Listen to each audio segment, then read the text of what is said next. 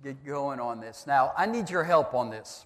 Okay, as everybody just comes in, gets settled in, I need your help on this. There's a lot of information, and by God's grace, I'm going to move through it. But we've got a challenge right now, and if you can look at me, I want to tell you what it is. It's 11 o'clock. And at my church, we have two services, 9 o'clock and 11. And I have noticed at the 11 o'clock service, as we travel through the service, the stomach starts growling. The eyes go to the watch. Hunger develops. Restlessness occurs. And all that is happening with me as I'm preaching. So, I want to encourage you, we're in this together. And I believe by God's grace, we'll be able to enjoy this time. What I'm about to share with you is just a culmination and a combination of ministries that not only have poured into me, but ministries that I have run after to learn. Why are they successful? Why are they impacting people's lives? And, Chris Hodges is a great resource that I encourage you to look into. Dr. Mark Ratlin, who actually spoke at our convention, I believe, a couple years ago, and Dr. Thompson Matthews. But also, just the things that I've learned off of you, my friends and my colleagues, and probably one of the top at the list is my father, Pastor Gino DeMarco, who sends his love, regards, he's doing well, and I owe a lot to him for who I am in ministry. Once again, Brother Mike, thank you for the opportunity to share. I ask you to do this. In John chapter 21, something interesting occurs. Jesus is about to leave, and Peter is worried about one of his friends, one of the disciples. So he asks Jesus, what about him? And Jesus responds in this way, guys, let this empower you. You don't have to always answer the question that people ask you with an answer. Yeah, sometimes questions that come to us are distracting. Jesus simply says to him this, what is that to you? You must follow me. And so I want to encourage you. We wear with the hat, how many pastors do we have here? Senior pastors, okay? All right, thank you. How many assistant pastors do we have here? Support pastors, tremendous. How many serve in leadership in another form? Let me see your hands. All right, good. We've got a good mix here, okay? Now, how many of you serve as a pastor, but also as a director? You have multiple hats. I had several seasons like that. Yeah, God's grace is on you. This is what I want to encourage you with. Receive this session. Receive it as the Lord, the Spirit's ministering to you for your area. Don't look quickly to, oh, so-and-so needs this. Or this is how I can help so-and-so. Look to see what is God doing. What is he challenging you with? What is he affirming you? What is he speaking to you about with the hat that he has assigned you to wear? Think that first. I know for me, with the tremendous ministry that we have received from our brother, I have an equipping to teach my people about spiritual warfare. You know, I do. I thank you, brother. But as I was listening to this, I was praising God. Thank you, Lord. You've given me something that's comprehensive to equip my people. But as I'm listening to this, first and foremost, let it run through me, Lord God. Let me see. Instead of trying to cut someone else's grass, let me take care of the yard that you've assigned me with. All right?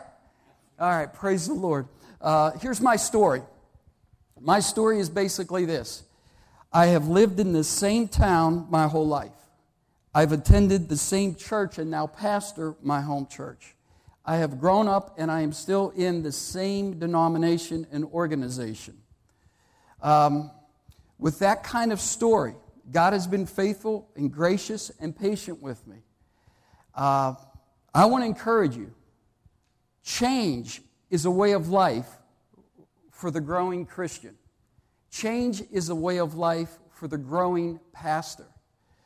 And to grow, there will be groanings. But God will stretch you. You need stretch because you don't know it all. I don't know it all. So the growing can be a process at times when it is fun and at times when it is humbling. So through this session, I hope that there's a joy in receiving things that might just be a celebration to you and also maybe humbling. I have found this to be true, that God is faithful to us, even when we're faithless. I thank God for that. But I want to grow. I want to stand before the Lord and say, Lord, I gave it all. Not just in physical energy, I gave it all in wisdom. Lord, when you gave a teaching that challenged me, I didn't let it fall to the side. I let it transform my life so that my life can be used to transform others' lives. Some of you have been a tremendous encouragement to me as I'm talking to you and hearing how you're pushing through things at your church. Thank you. Thank you. I have found that when we fellowship in light of vision, vision is cultivated. And I thank God also for this fellowship when there are needs that be met, that there's a love to minister to our fellow brothers and sisters. You know, when we operate just in titles and something occurs and our relationship changes, it's a great sign that we're hypocrites. Listen, if you're hurting and I'm in friendship with you, my love for you should meet you right where you're at. If I'm hurting, our friendship should meet, you should meet me right where I'm at. There maybe needs to be adjustments and times of restoration. Yeah, I'm on a restoration team right now, and this last year and a half, we've ministered to several ministers and several families.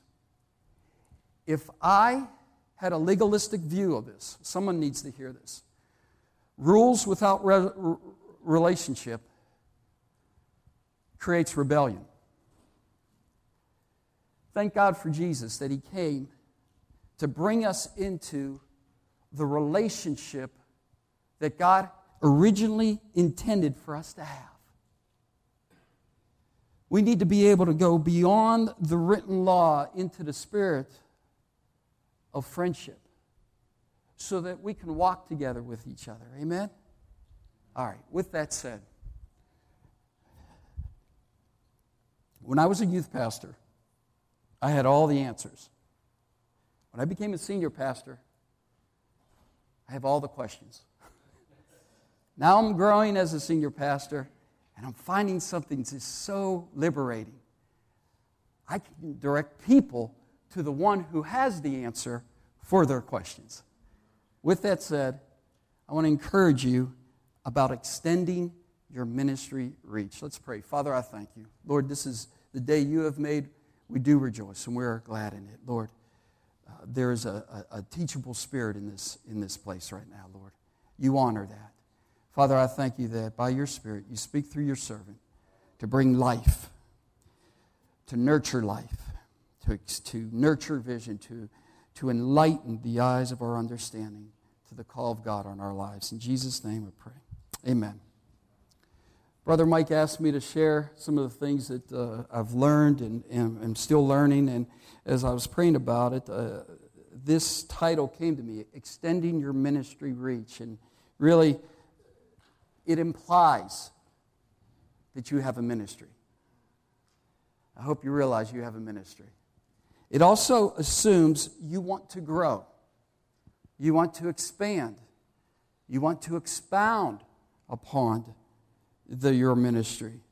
This is the assumption that I'm teaching from. If you're in a place where you don't want to grow, you don't want to expand, this is going to be a challenging message to you, and I pray it just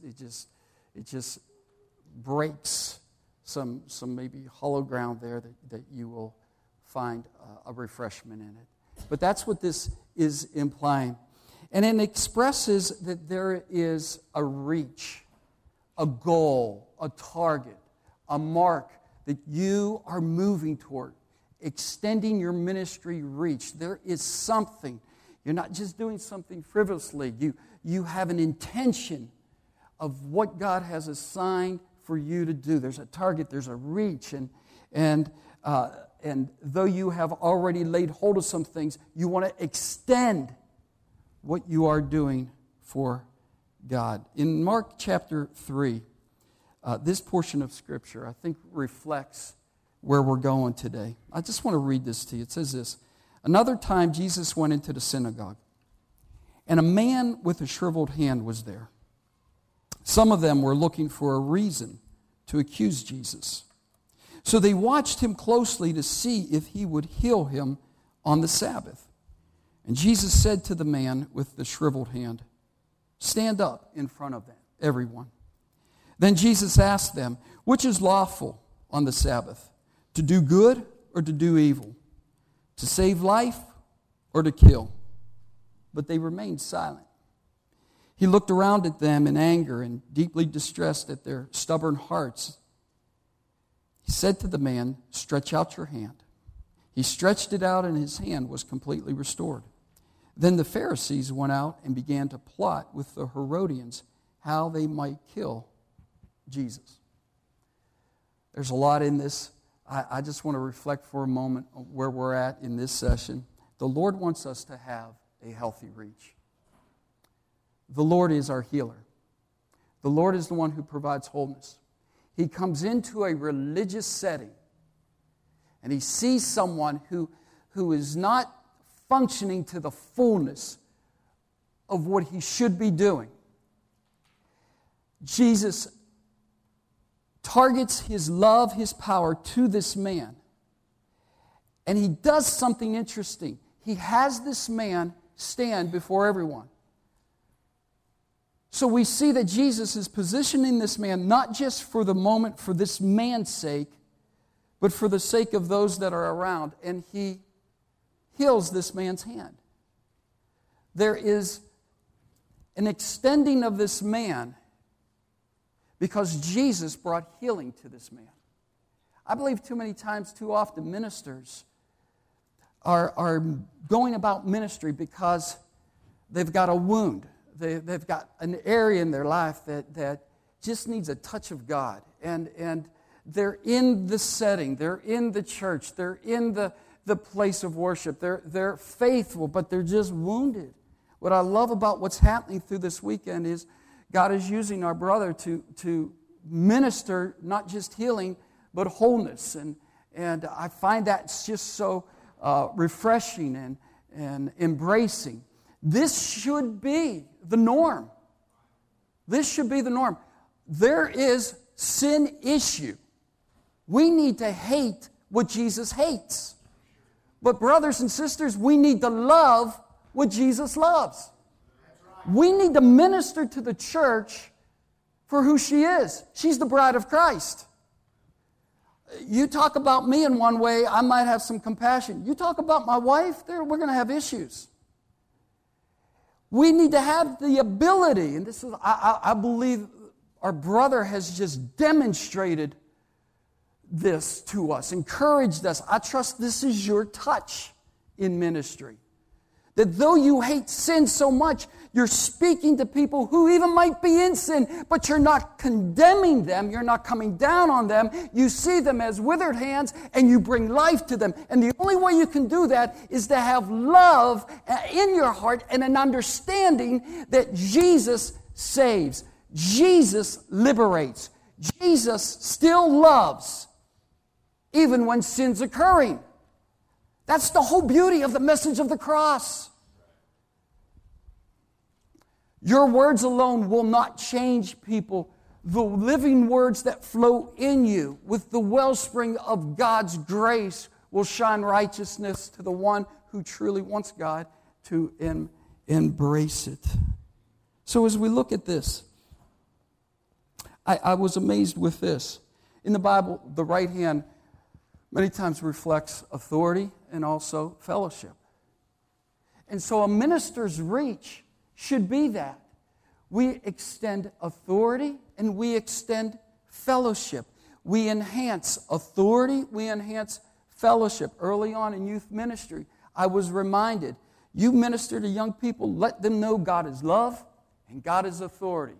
You can't separate those, but those are blended together. God is love, God is authority. And when you embrace those two truths, you will know God the Father.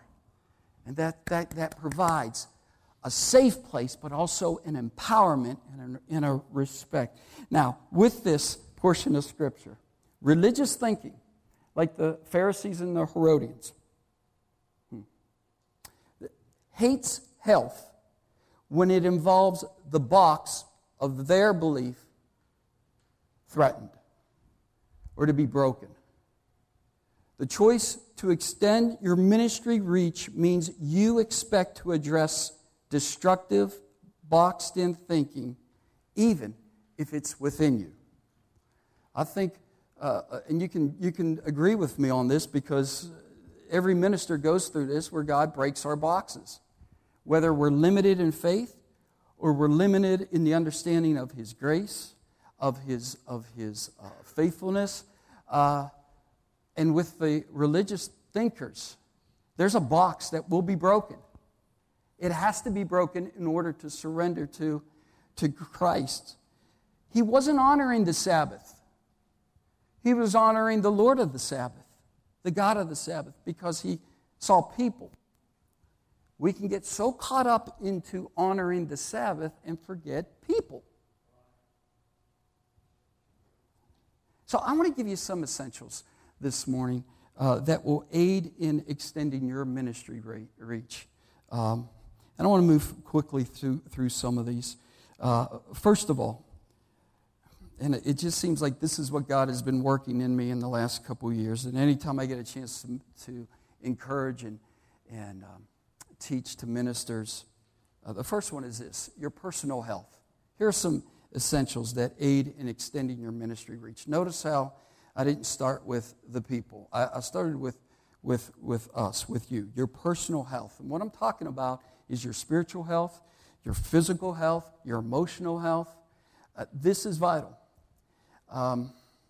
We find it to be noble that we spend everything we have and can for the work of God. That sounds so noble, but when it's worked out in practical ministry, we actually abuse ourselves, and we're limited in what we can actually give God and give others. I'm not talking that you are immune to sickness and disease. I believe God is our healer, but I believe, and I have found personally, the truth that Jesus said to Paul when Paul was facing some difficulties. He said, "My grace is sufficient to you. My power is made perfect in weakness." There have been times when literally I went to preach and I felt like I was going to lose it any minute. I had the flu and all that. Other times I was injured and all that stuff. Those kind of things, man, you just, all of a sudden, God's grace just kicks in. Yeah? I can't explain it other than His faithfulness. So I'm not referring to an unrealistic thing that you are immune from hurt and you are immune from pain. Okay? What I'm speaking about is your ministry to yourself in being wise that you need downtime. You need alone time with God. You are not Superman or Superwoman, if there is one, Superwoman, Wonder Woman. You need rest. Jesus, when He walked this earth, often went alone to be with His Father. He actually had enough wisdom to walk away from ministry so that He would be ministered to. So if our leaders set that example, why do we choose to do it different? And this is the part of the demand of ministry affects the way we view ministry, the way we approach ministry. The wealth of your ministry lies within, first and foremost, you positioning yourself for spiritual rest, physical, emotional rest. something early on when I went full-time, and it was a combination of seeing my father going into full-time ministry and the demand occurring on him, as well as just reading and seeing things that made sense. We both helped each other to establish a day off. Now, I don't want to embarrass anyone, so I don't want to take a survey. But if I ask you, do you have a day off set? It'd be interesting to see how many of you do. Then the next question is, do you honor that day off?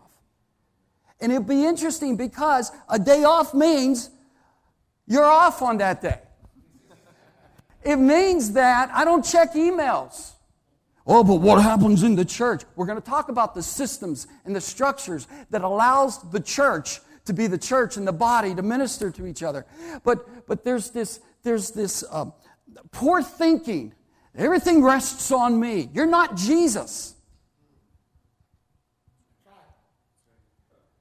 And when we start showing, when we start doing this for ourselves, we actually model to our people that we've been called to serve. We model a healthy approach, balance, what this generation needs, what young couples are looking for, what families are crying out for is, I need some balance in my life. Things are just crazy. And we as ministers, we'll just give them, you got to commit to the Lord. And we're just driving ourselves nuts, and we're tired, and we give our people this much because we haven't had a day off. Here's the other thing. When you set a day off, be careful what day you set off. Give your family, give your wife, give your children the best that you can give. Now, personally for me, Friday works good for me.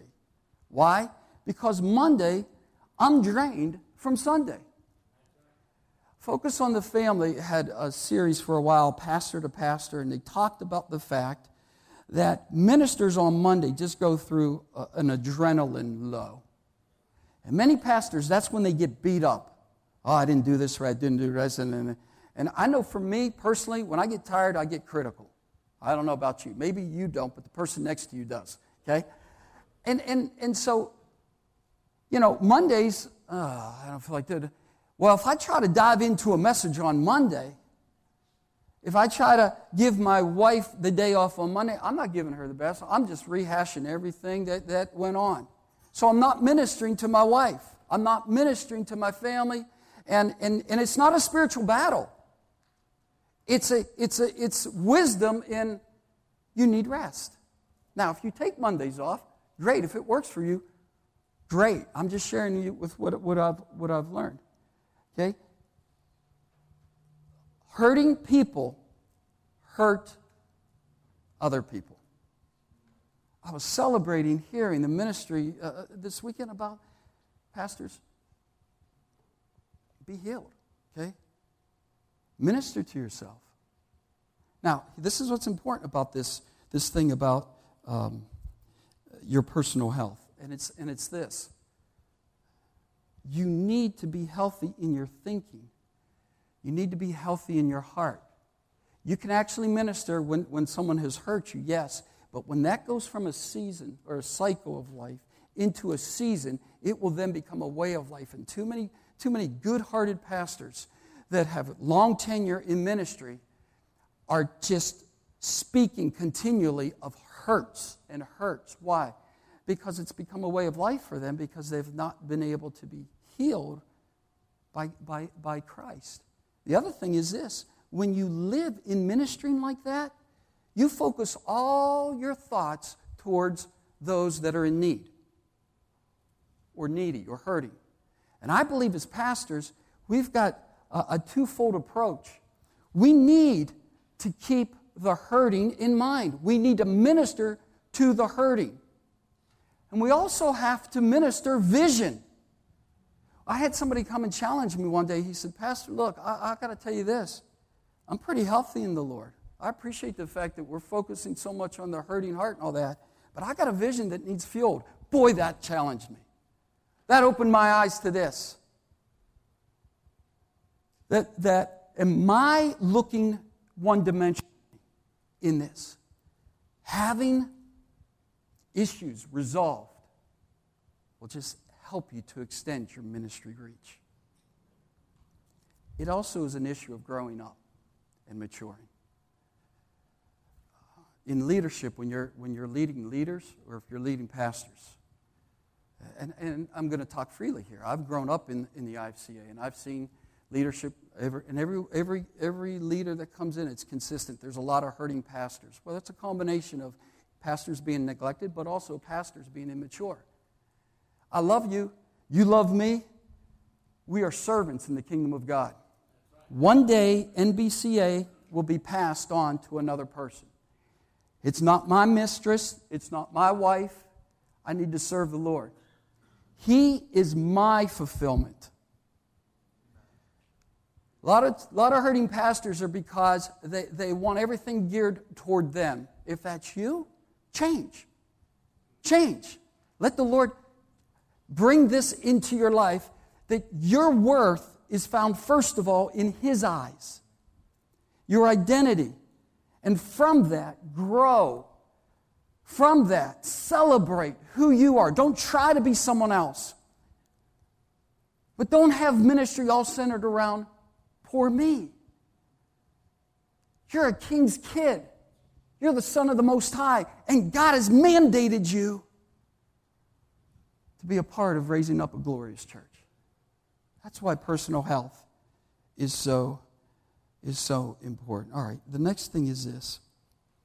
You'll see on your outline is an action.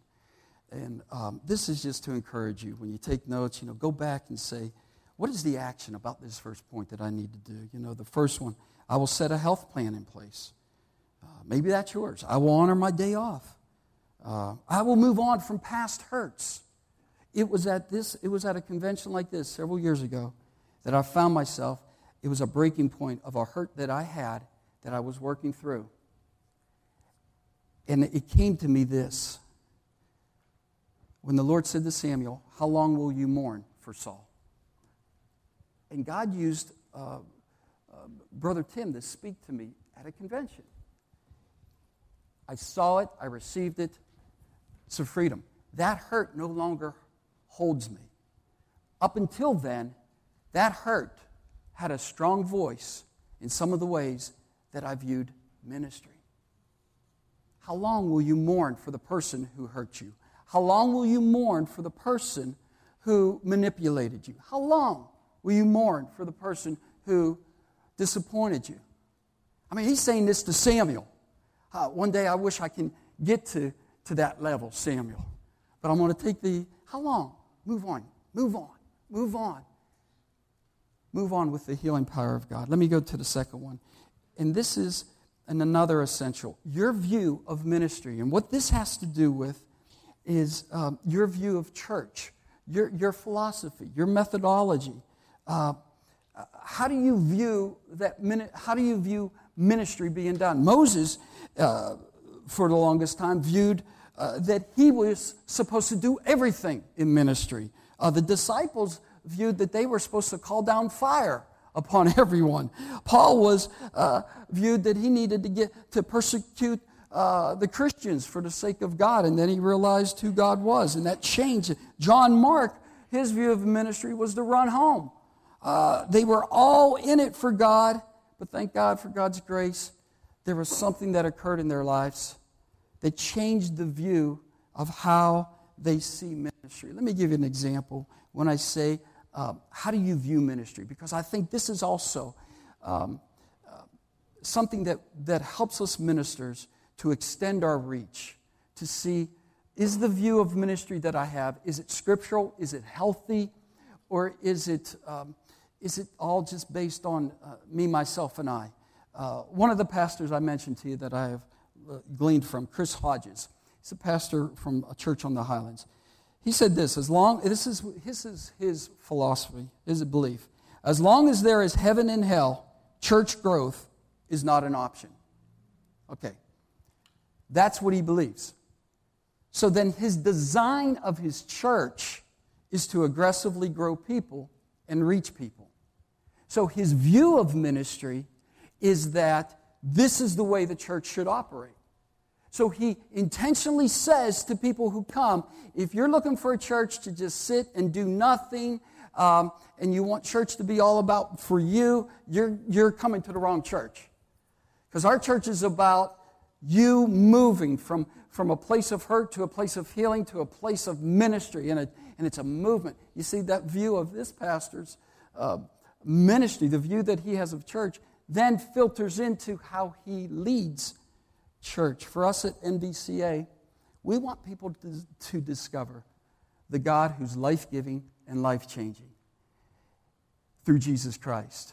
And as they discover it, they are brought into learning how to extend the Christ who is life-giving and life-changing.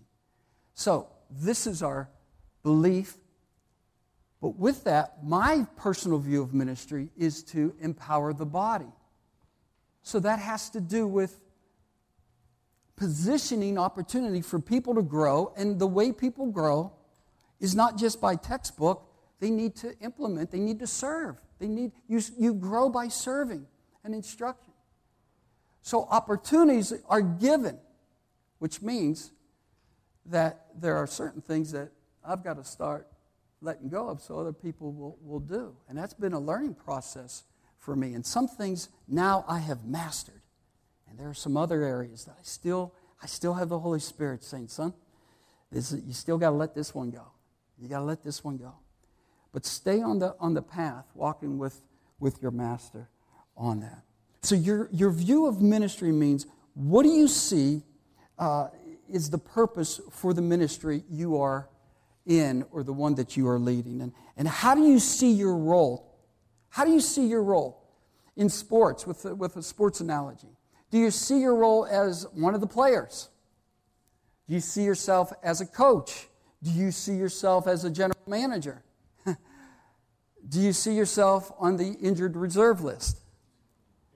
These are kind of things that you just need to take a step out of the role of ministry to just reflect on, yeah, how do I see myself? And in turn then, am I projecting that, and are people seeing that? Let's talk about this on how we see ministry a little more, okay? Exodus chapter 6, verse 6 and 7. This is something that I received, and it just went deep into my heart, and I embraced it as well, because these two scriptures really reflect God's heart for his people. Let me read it to you. Therefore, say to the Israelites, I am the Lord, and I will bring you out from under the yoke of the Egyptians. I will free you from being slaves to them. I will redeem you with an outstretched arm and with mighty acts of judgment. I will take you as my own people, and I will be your God. Then you will know that I am the Lord your God, who brought you out from under the yoke of the Egyptians. What I love about this is it shows God's heart and the full work that he intends to do in people, moving people from where they are to where he wants them to be. Do you see the progression in this verse? It is, first of all, I want them saved. I will bring you out of Egypt. Then the next one is delivered. I will free you as a slave. Delivered from bondages, delivered from past hurts, delivered from a way of life. It's amazing that we as ministers, when we see, you know what? We want people saved. Well, then hopefully the message of salvation is all through your ministry, right? But also the awareness that people need delivered. Because it is difficult for people to see tomorrow if yesterday is not wiped away. So people need delivered through that. Then the next one, I will redeem you. It's the next step of God's incredible work. This really means I want to get you back to where you are to be and what you are to be doing. I want you to discover the gifts that I put in you. Start living life through the gifts that I put in you. Redeeming, getting back what was stolen through lives and things like that. And then the final one is this, and I will take you as my own people. Fulfilled, meaning that you're brought into doing life with others. This is the attack on the church, that people feel that they can be a part of the church without being a part of the church. It's just, you know, it frustrates us as pastors and ministers.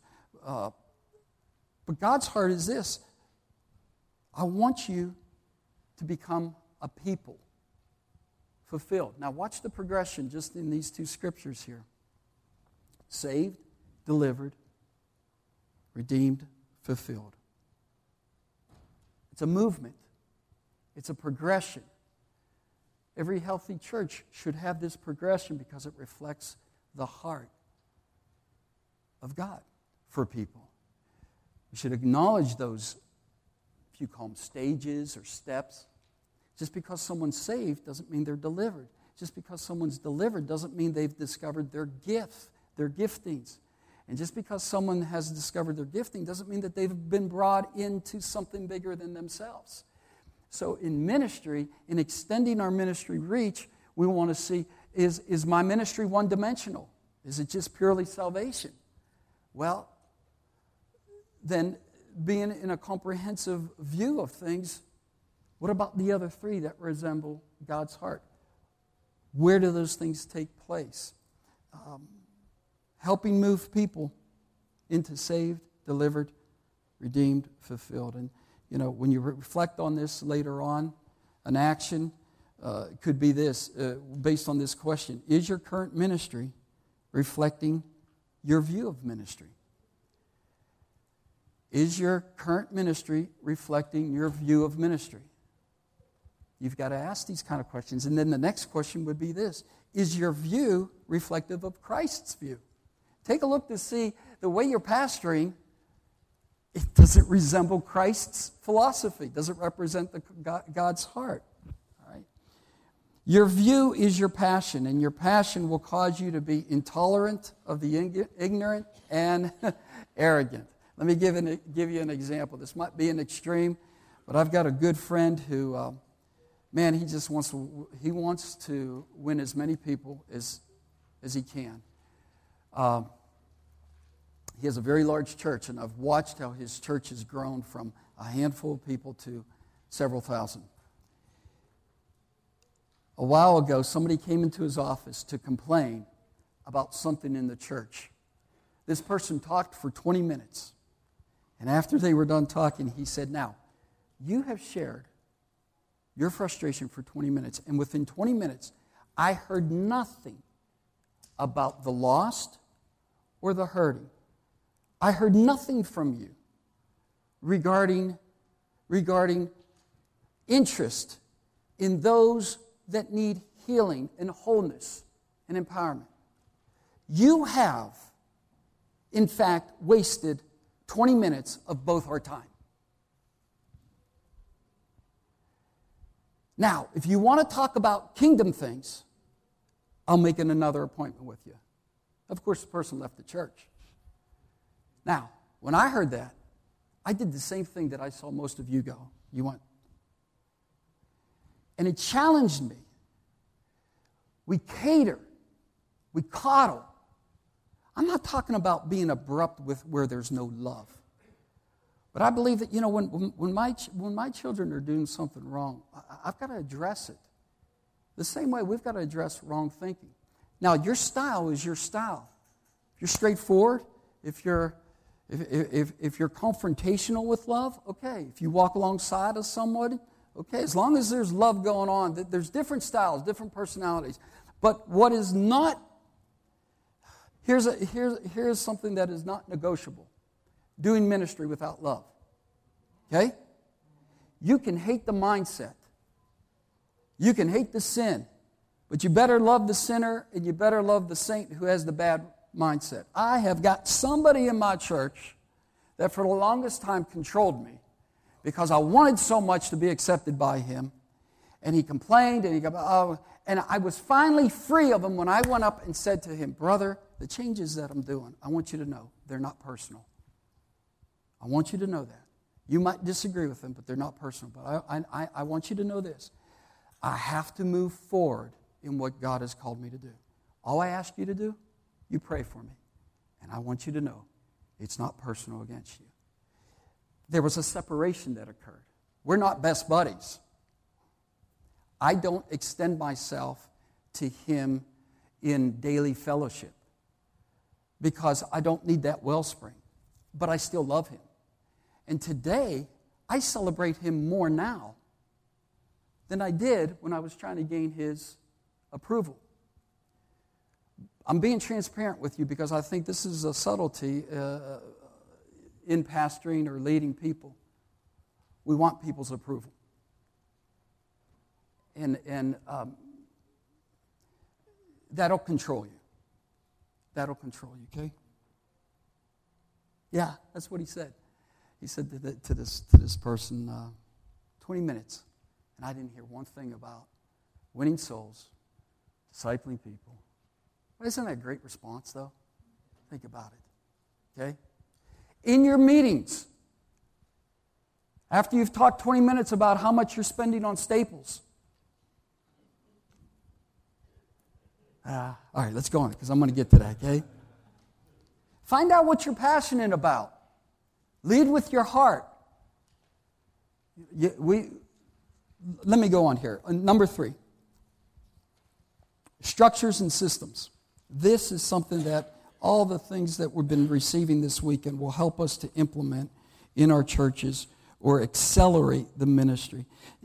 Structures and systems will help you to magnify the name of the Lord and to position ministries for people to not only serve in, but to reach and disciple more people. So Numbers is a great book to see organization.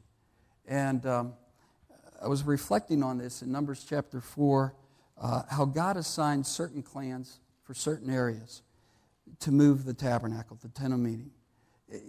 And they all had their specific roles. The Merarites, if I'm saying that right, they had the big stuff. Okay, they had the structural stuff. That when the cloud moved, they owned this area, and they moved. Now, in Numbers chapter 9, we see about the cloud representing the presence of God. It was unpredictable, right? The cloud moved, which reminds us God is still moving. God is on the move, okay? Aslan is moving, if you like the Chronicles, okay? Which means the church needs the move. So if your structures and your systems are not designed to move with the cloud, do we change the cloud or do we change the structures and systems? Amen.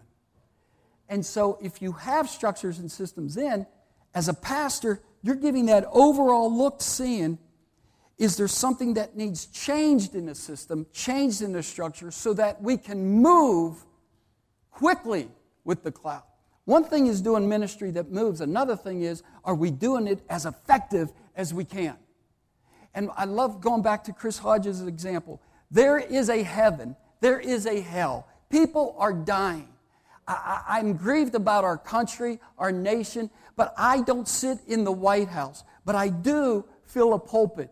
And as I can pour into people the urgency of living for Christ and in evangelizing where they're at and nurturing a healthy discipleship in someone else, we can save more people in a quick way and put away things that are just wasting our time.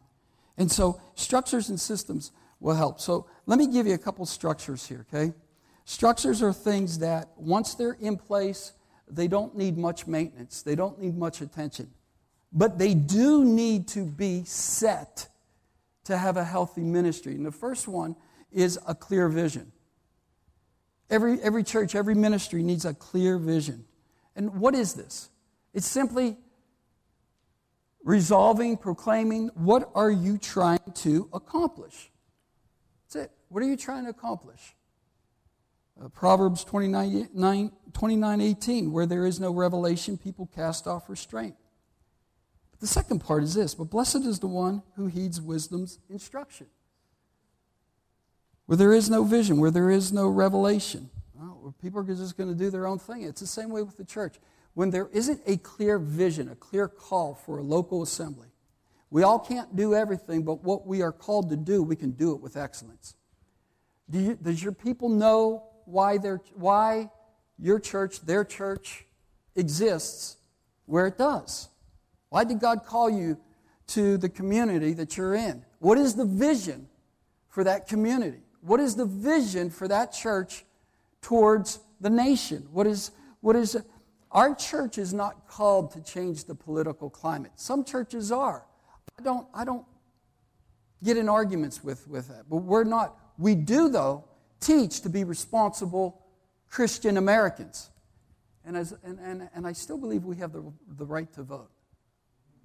So then we teach them to be prayed up and informed about the platforms that candidates have. Do they reflect God, or do they reflect godly standards? I'm just amazed what we have done as Christians regarding putting so many people in office that don't do that. It's a reflection of irresponsibility on our end. However, with that said, some churches are just loaded in vision, and so they do a lot of things geared toward that. That's fine. What is your vision for your church? Does your people know the vision? And when you cast vision, some of the things that will help you to see is it a clear vision is this. Clarify a measurable win. If you are a soul-winning church, a measurable win would be this. How many people have we seen come to the Lord in the last 2 weeks? Or we're doing an event next month. Our vision is to reach people. How many people not just came to that event, how many people accepted Christ? Because your vision is to win the lost. So that's just one example that a measurable win will help you to see, is the vision clear and is the vision set and in practice? We use, at our church, we're a life-giving, life-changing church. We have an acronym that we use to help us to gauge our ministries and to engage people, okay? L is learning, I is involvement, F is fellowship, E is evangelism, and the canopy of all that is worship, that you worship through your living, singing, and giving. It helps us to gauge, is the vision that we're promoting being implemented? How do we gauge our ministries? Is it life-giving with truth? Not with fads, not with gimmicks, with truth and with grace. This is what has helped us. And so with that, then you're able to place the heart of that vision, the touch of ministry. We have created something, the attitude to serve. You don't have to, you get to. And I get that now thrown back at me a lot, you know, especially when my wife wants to go shopping and I don't. Honey, you don't have to. You get to. So, you know, but you get it.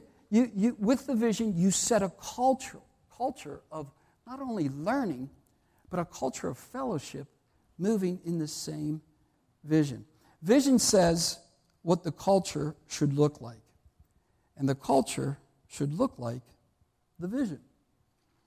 You know you are operating in vision when the culture reflects it. So, you have a vision to reach people and you haven't seen people saved in 15 years, something is disconnected there. Go back to see, has the vision just sat in your heart and you haven't proclaimed it, you haven't implemented it, empowered people, things like that. Here's another structure. Another structure is this, scriptural church government. Now, some of you are phenomenal in this, and I have gleaned from you greatly.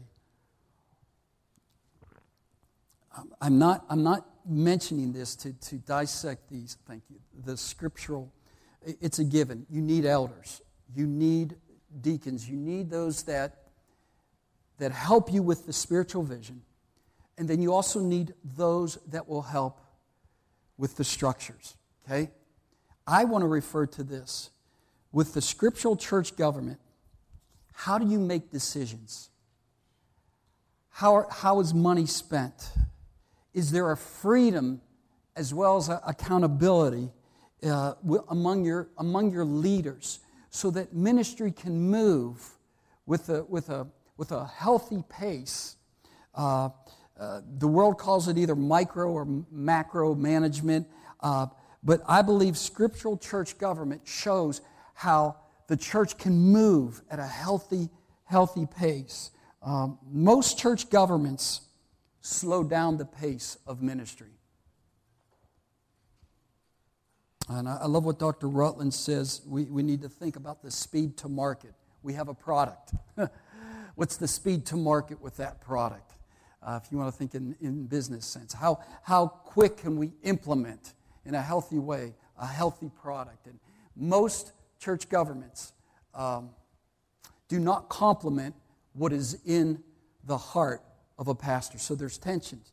Let me give you an example that my brother-in-law, who serves in a church in Kansas, he was sharing this with me, and I've watched from a distance, and this is what has happened. He came to this church many years ago, met my sister-in-law, and they visit 2 weeks each summer. I wish he would visit, and she wouldn't, but that's okay. No, I always tease her. As long as I know I'm kidding, then it's healthy. Okay. The pastor became a father to her. He is serving as a deacon. Many years later, this happens several years later, finds that the pastor is struggling with pastoring, with giving direction, with giving vision. They didn't know if it was something physical because he had an accident, mental. So he said, let's give the pastor a sabbatical, which challenged the pastor because he's very hands-on. A sabbatical, which I wonder how many of us have ever done that, but I'm hearing more and more in other cultures, it's a way of life for pastors.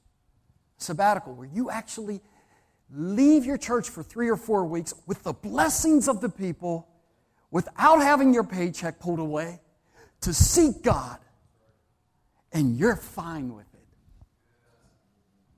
Wow. And they gave that to him in hopes that he would come back with fresh vision or clear vision and all that. That wasn't happening. They're working through this. Now, here's the frustration. This young man who was friends with the pastor, sat under the pastor's ministry, is a deacon. The deacon role is this. We're to support the pastor, but we're also to dictate his merit raises. And we're to dictate to him when he's not doing his job.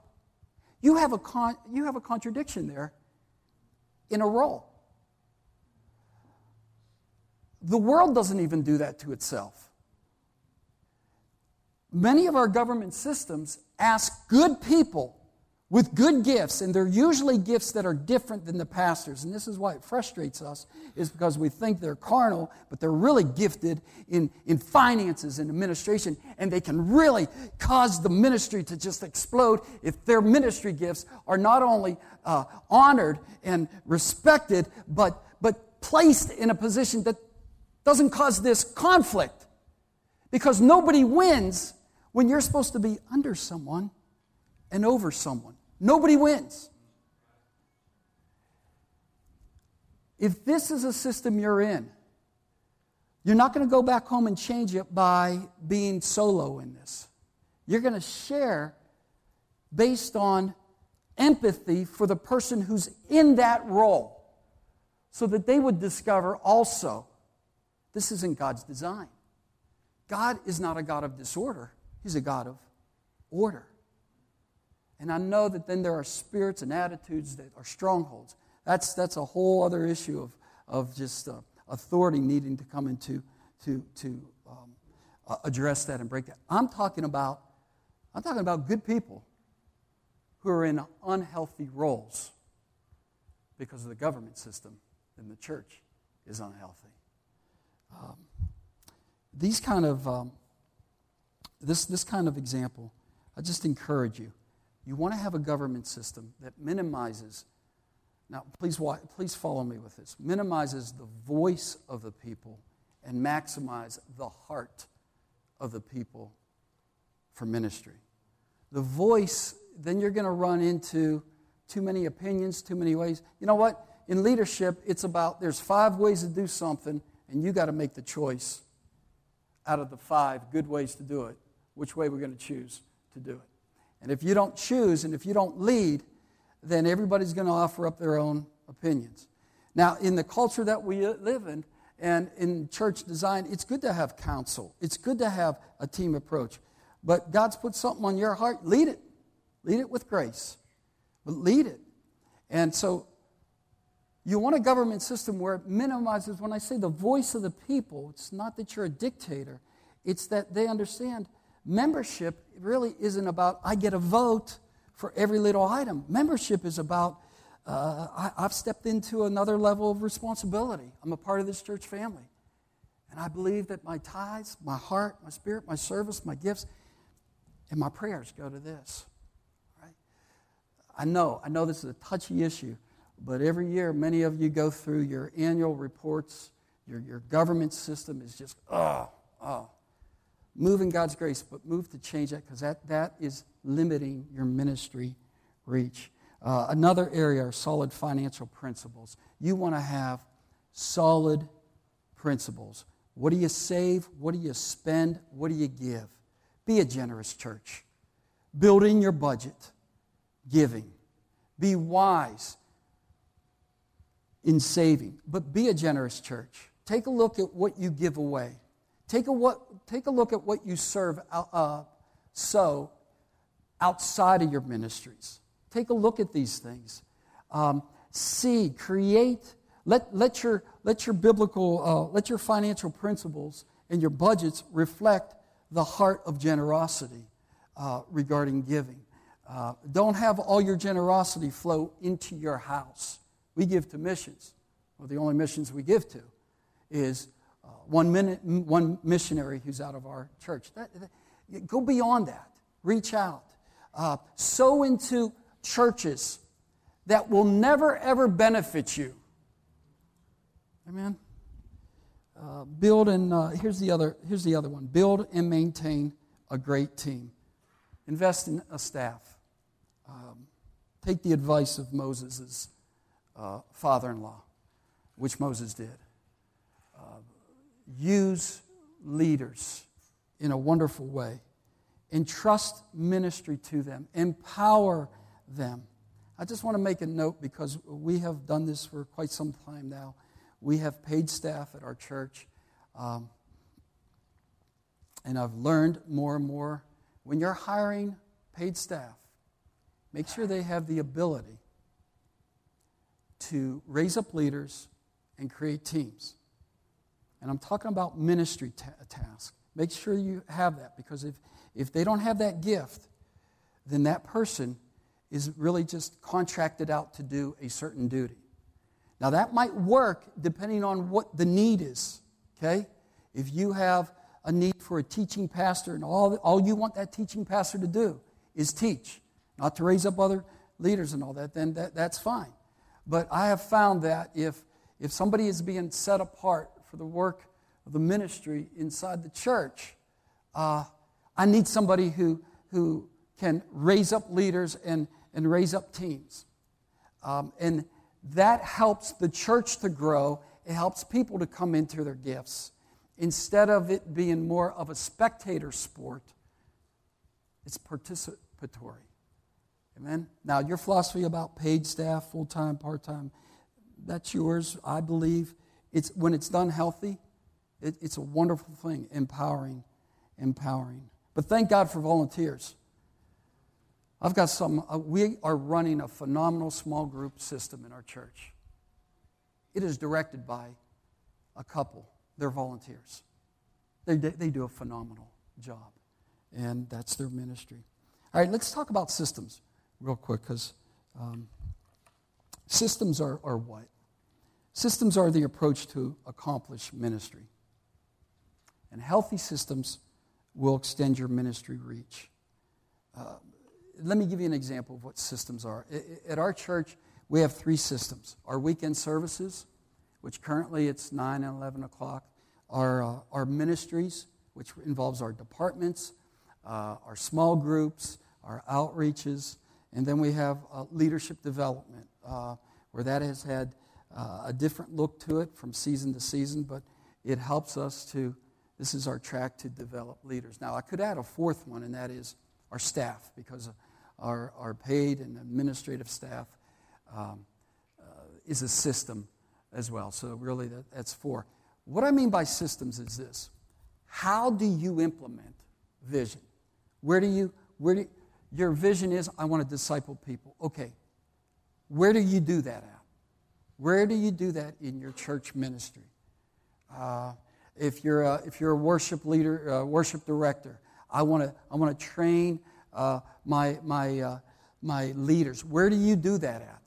Maybe it's a combination of the platform, but the platform is a tough place to train. I have small groups, so you want to look at systems. Sunday school is a system.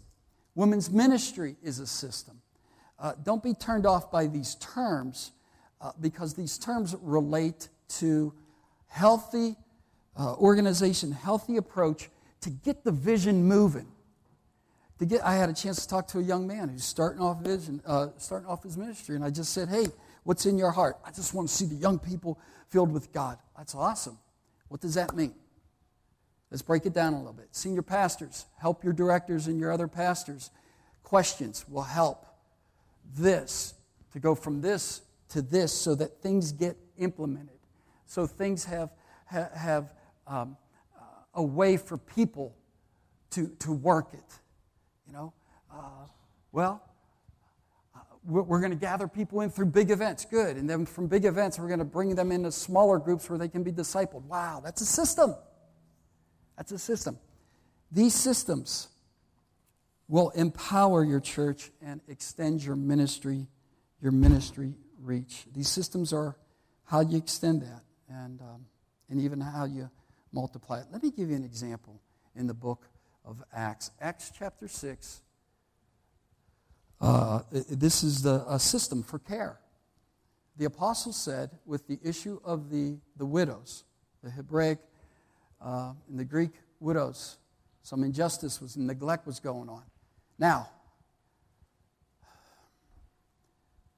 in this chapter, the apostles who walked with Christ knew firsthand Christ cared, took time, loved, and all this. They said, it's not good for us to care for them. Now, what they were meaning was, it's not good for us to put our hands into this. Choose among you those who are what? Full of the Spirit and wisdom. Let them handle it.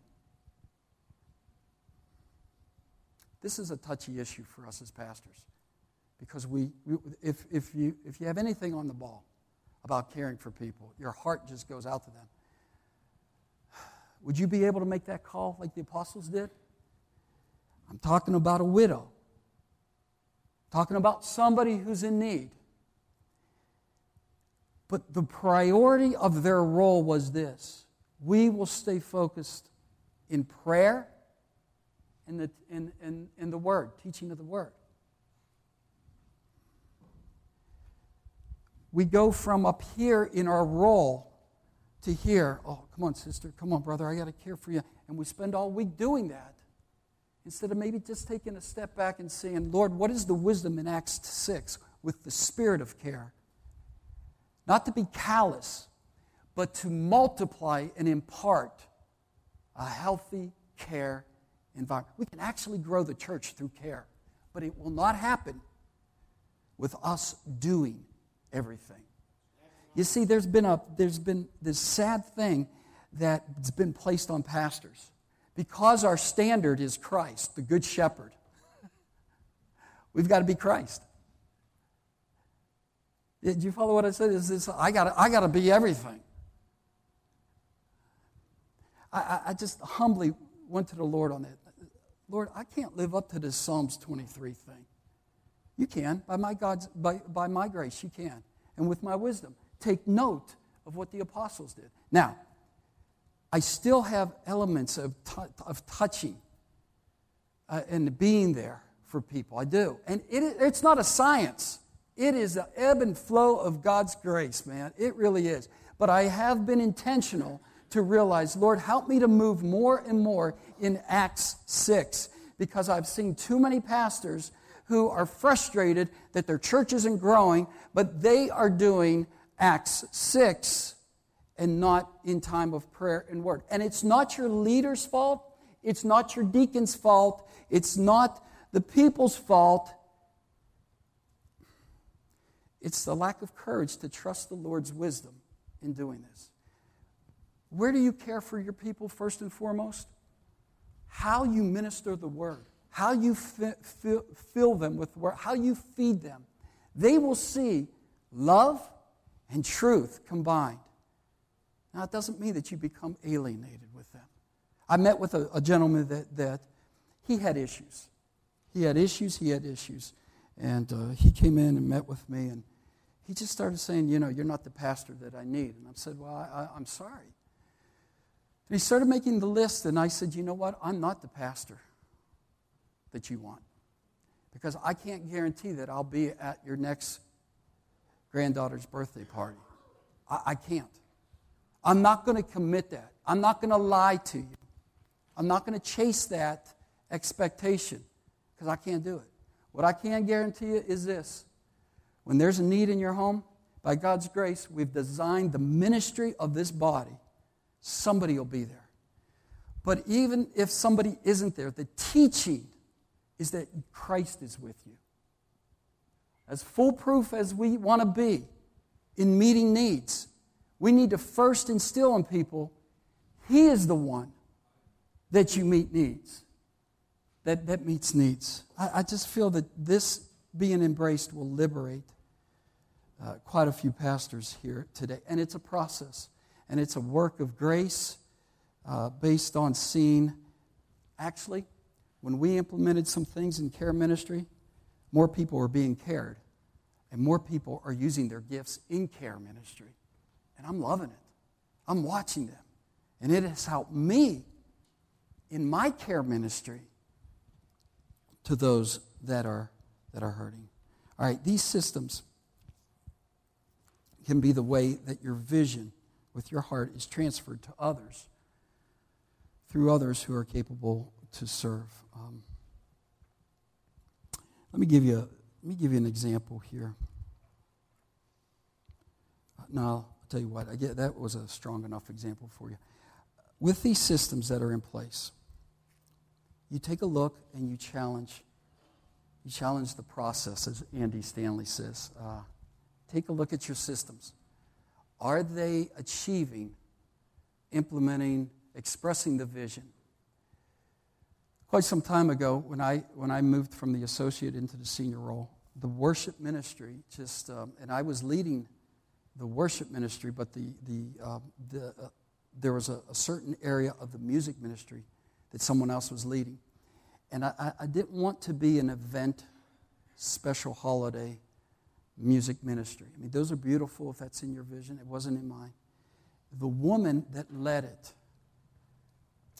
I was ready to make a change, and the Holy Spirit just quickened me and said, have you empowered this lady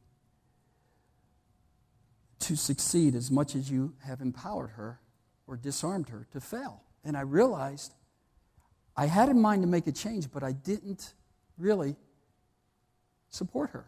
So that next year, I actually mandated as much as you can with volunteers.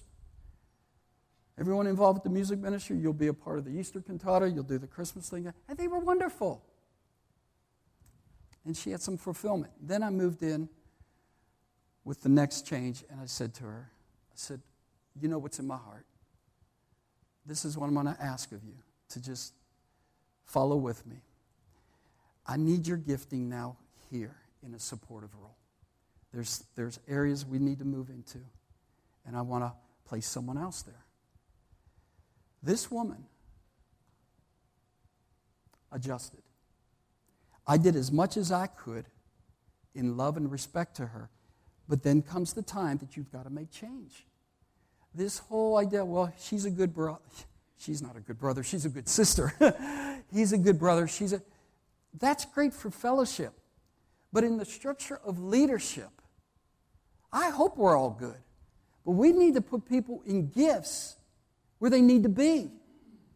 Because my executive team, they need to help me break through some barriers that I'm praying through. I need their gifts to help me go to the next level without surrendering the ground we've already gained. I can't have them on the team just because they're a good brother. It's expected that they're a good brother, a good sister. Lovingly change, but ultimately, the person has to receive based on vision. Let me just share with you this. To honestly ask the question, have courage to ask the tough question, it's this: what is the reality of your current leadership? That's a tough question, but you need to ask that. And what will help you to assess this is systems analysis.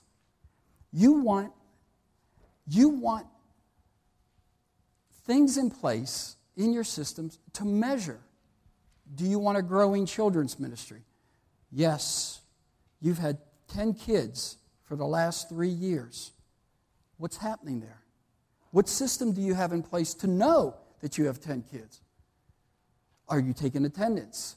These systems analysis will give you facts to help you with your faith to develop vision, so that you know how big of a step of faith do we need to make if we're going into this building project. Well, we have this much money in the bank. Okay, then I know it's going to be a big step. Got to feed the people with faith. We don't need any step of faith. We got all the money in there. Systems analysis will tell you where you're at as a church. Okay, and this term institutional reality that I got from Dr. Ratlin, it's this: 2 + 2 is 4. Now, us Pentecostals, the charismatics, We like to flavor things. I'm being honest with you, right? The anointing, yeah, we're reaching a lot of people now. How many people are you reaching? How many people am I reaching? How many people am I discipling? Institutional reality is when you have a systems analysis that you're actually tracking to see, is what we have set out to do working? And if it's not, tweak it, change it. If the horse is dead, dismount. If the horse is dead, dismount. Our women's ministry was nice in getting women to events, but the women, they didn't know each other. So I needed to change the women's ministry so that it would develop relationships within the church, because all we were was a bus stop for people to gather to go to events. I needed to see that. What was the systems analysis that I had in place to see how many women are actually involved in small groups and how many women are actually measurable, so that I'm not being deceived? There's a grace in this, but the fact is this: charismatics and Pentecostals, we talk in abstract, and sometimes we need the concrete to just either reinforce or to clarify, are things happening? I'm talking based out of experience. God is moving. How do you know God's moving? Well, here's the thing. In our church, there's a good spirit right now. How do I know that? I know it because I perceive it in my spirit. I'm never going to lose out. I don't want to ever lose the voice of the Spirit, okay? But I'm also seeing the good spirit because I'm seeing in our gatherings, people talking, people stepping up. There's a good spirit of volunteerism. Why? People are volunteering. Okay? So with that said, what would happen if us pastors had time to pray, time to read the Word, proper delegation, proper times of refreshment? Refreshing. We would see our ministry extended. I don't say this to say that you're not doing this. I'm encouraging you, wherever you're at, go further. Whatever needs tweaked, tweak it. Whatever needs buried, bury it. Here's a couple points on leadership, and then I'll finish here. Leadership is communication. A study of leadership is the study of communication. Study how you communicate to see how effective you are as a leader. Do you have proper meetings? Do you communicate the vision on a consistent basis to your church? What we have going for us, better than any secular organization, and that is spiritual momentum. Let me show you what this is. You all know Pastor Ryan. This is a great example of a phenomenal right-hand man. He's tremendous, and I thank God for him. We've been often having these talks. You feel God moving you out? He said, Pastor, you'll be the second person I'll let you know, other than my wife, okay? Spiritual momentum. This can represent spiritual momentum, growth in some sort. People are sitting under the word more, an increased interest. Of course, attendance, involvement. Okay, but let me just show you this because this will apply. Here it is. A church will grow, and then it will hit a plateau. And if nothing is done at this plateau, it will begin to actually decrease. Okay? This is common in church life. It's common. And this is what happens.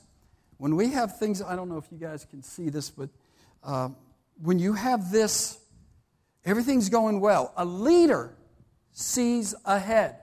A manager sees what's now. You need managers. You need managers because what's happening now needs managed. But a pastor needs to be a leader to see what's ahead. And some carry the ability to lead and manage, and you've got to delegate that management thing so that you can focus on what... Wayne Gretzky said this, what makes a hockey player great is he doesn't go to where the puck is, he goes to where the puck is going to be. So, you're looking... If your church is here, you're looking here. You're looking here. You're looking ahead. Now, when you see by the Spirit, first and foremost, the church is starting to plateau. Some of you, I was talking to you. You see your church is filling up. We need to make room for more people. Why? Because you're looking ahead. Most people, if they're managers, they're doing the tasks, the vision. What are we going to do next? What are we going to do next? If nothing is given here, this is what happens. And this is why churches go from being complacent to regressing. Churches, organizations, marriages, relationships, this fits with everything. And what a visionary needs to do is seeing, okay, what do I do? It's regressing. I can't stop this. You can, by God's grace. But this is what's going to need to happen. Something new needs to be launched. Something new needs to be casted. Something new needs to be embraced so that this is broken, so that this continues. What is it that you've launched? Thanks, Ryan. What is it that you launched in the last 3 years, 2 years? What is it that you've caused a surge? Did you start a new ministry? Did you start a new service? What is it that is just keeping the ministry moving so that more people are saved, more people are discipled, more gifts are being used? There's a couple items here with leadership just simply for you to help you lead people and empower leaders. Just three simple things. Make sure with your leaders that you set goals that they understand, and with those goals, give clear objectives with timely deadlines. That's something that I've gotten away from, and I've realized I don't give deadlines anymore. And then the third one is provide clear channels of communication. So you empower them with the goal, the objective. This is what I want you to do. I want you to develop 3 leaders in your children's ministry by the start of school. Give them realistic goals, okay? Don't say, by Sunday I want you to have a team of 5. That's unfair. But then provide clear channels of communication. If you have a question, if you run into a roadblock, come, talk to me. We'll meet on Mondays or just call me. But do not take what you've given them away from them just because it's more convenient for you to fix it, because they'll never grow and you'll never be released into staying in the world. We opened up a life center 5 years ago, and I had 3 men that I was developing as a leader, and none of the gifts really came out. I was expecting a type of gift to emerge, and it didn't. I was consumed with this outreach, and what I noticed was this. In being consumed in this ministry, I neglected the overall vision for a season. That was a lesson learned. Wow. You do move to areas in ministry, pastors, that need your attention. But be careful of being consumed by it, because it'll cause you to lose sight of the overall goal. And then the law of growth, out of 2 Peter 3:18, the encouragement to grow in the grace and knowledge of our Lord and Savior Jesus Christ. Just remember, you first grow yourself. I commend you for being at this convention. I hope that this isn't the only source for you to be fed. I hope you venture out into other arenas of learning. It just helps us to see ministry, not just through Christian Assembly, not just through IFCA, but Kingdom. About 3 years ago, I joined in for 1 year on a monthly leadership meeting with a group of Presbyterian pastors. I went to a Presbyterian liberal arts school. I have a great passion for Catholics. I have no tolerance for Presbyterians.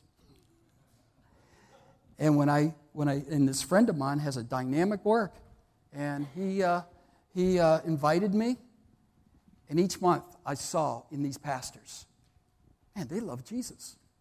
They want to reach people. And then in one segment, they actually all looked at me, and the pastor said, now Sam can teach us about worship and expression. And then I realized, oh my, I was brought in this group for the Lord to cut me and expand me, and now he's using me. We still have our differences in theological issues, but it helped me to not be arrogant in my ignorance. I stand before you giving you things that came from pastors outside of our movement. Not because I hate our movement, it's because it's just healthy to have a kingdom-minded in your growth process. You first grow yourself, and then when you're growing, you focus on growing your people. Grow your people. Grow your leaders. And when you do those two things, grow your organization with putting proper structures and systems in place. Don't neglect those structures. Don't neglect those systems. But don't skip over growing people and jumping right into growing your organization, all right?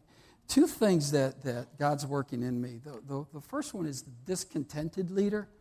And you know the whole cave of Adullam thing when men gathered with David and they were in debt, distressed, and discontented.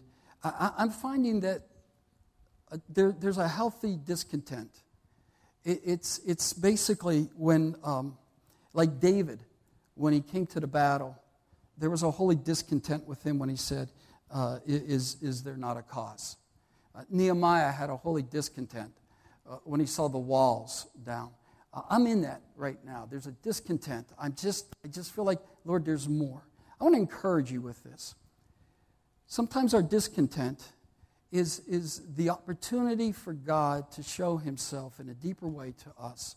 So stay focused in plugging into hearing God's voice. John Maxwell says this, that about this discontentment, it's the catalyst for change, and I think that's good. You should have a church. Your church should have a holy discontentment. To win the lost. There should just be this, how can we win the lost? How can you want a big heart from your church. Plant that in them. celebrate that, nurture that, and how can I win my neighbor and all that. I think that's a good ground there. And then lastly, I'm so into this, raising the next generation. What I loved about this particular church hosting this, man, I'm seeing young people everywhere. That's good. And it's probably messy. You know what I mean by messy? They probably don't get all the details. It's messy, but I love it. I love it. Get your young people engaged. Don't just think a healthy youth ministry will do it.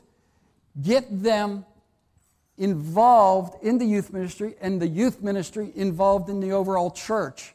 Let the older celebrate the younger by you platforming it. Don't ever create division between the older and the younger. Don't use words of division. Celebrate it. Relate them as the fathers and grandfathers. Build that heart in them, if nothing else, the vision in them. There's a gentleman that about 6 months ago I was talking to. He's approaching 70, and I asked him how his church was doing. His church is very, very, very, very small, a handful of people. Yet he spoke great vision. We're going to do outreach. We're going to do this and all this and all this and all this. And I said, brother. But he told me where he's ministering at is at the nursing home. So I said, you know, brother, I just want to share this with you. Take it for what it's worth. But I just see you in a season where it would be good for you to just be Papa. Find a young person. Find a young person that just wants an opportunity to grow in ministry. Let him start, hear his vision. And if that jives with your heart, start giving him your pulpit. Start giving him the opportunity to grow. And you be Papa. And you'll raise up someone to take the church further. And you will be honored in the sense of your gifting. It's a beautiful thing. This whole Papa exchange is a beautiful thing. I believe it's a scriptural thing. And I love my Italian heritage, but it comes with the good, the bad, and the ugly. I love how you don't mess with family. But then there's also the ugliness of it, that this whole pride thing. And so the sons are always living to honor the fathers, because the fathers demand we need honored. Scripturally, the fathers are empowering the sons to move forward. This will cause your ministry reach to go further. And so I'm challenged even now where I'm at in my life. Who are the sons and daughters that I need to empower and even make room for? I hope this has been helpful. And it's been done with humility in my heart, but a determination to just be used by God for you. Can I just share something with you, because I know our time is gone. One opportunity that I've gone through, and I've shared it with Brother Mike. What was it, a couple years ago, Mark Ratlin came and spoke, and he introduced the National Institute Christian Leadership. I actually had the opportunity to be a part of this. It is phenomenal. It is 4 sessions throughout 12 months, and each session is 2.5 days. What I loved about it also is your spouse goes free. So Joe and I were able to go away for 2.5 days. And he teaches things on this: leadership and management, staff and volunteers, preaching and worship, strategic leadership for growth. These 4 things are focused on in each session. It's a $4,000 investment that when you prepay it, it's $3,100.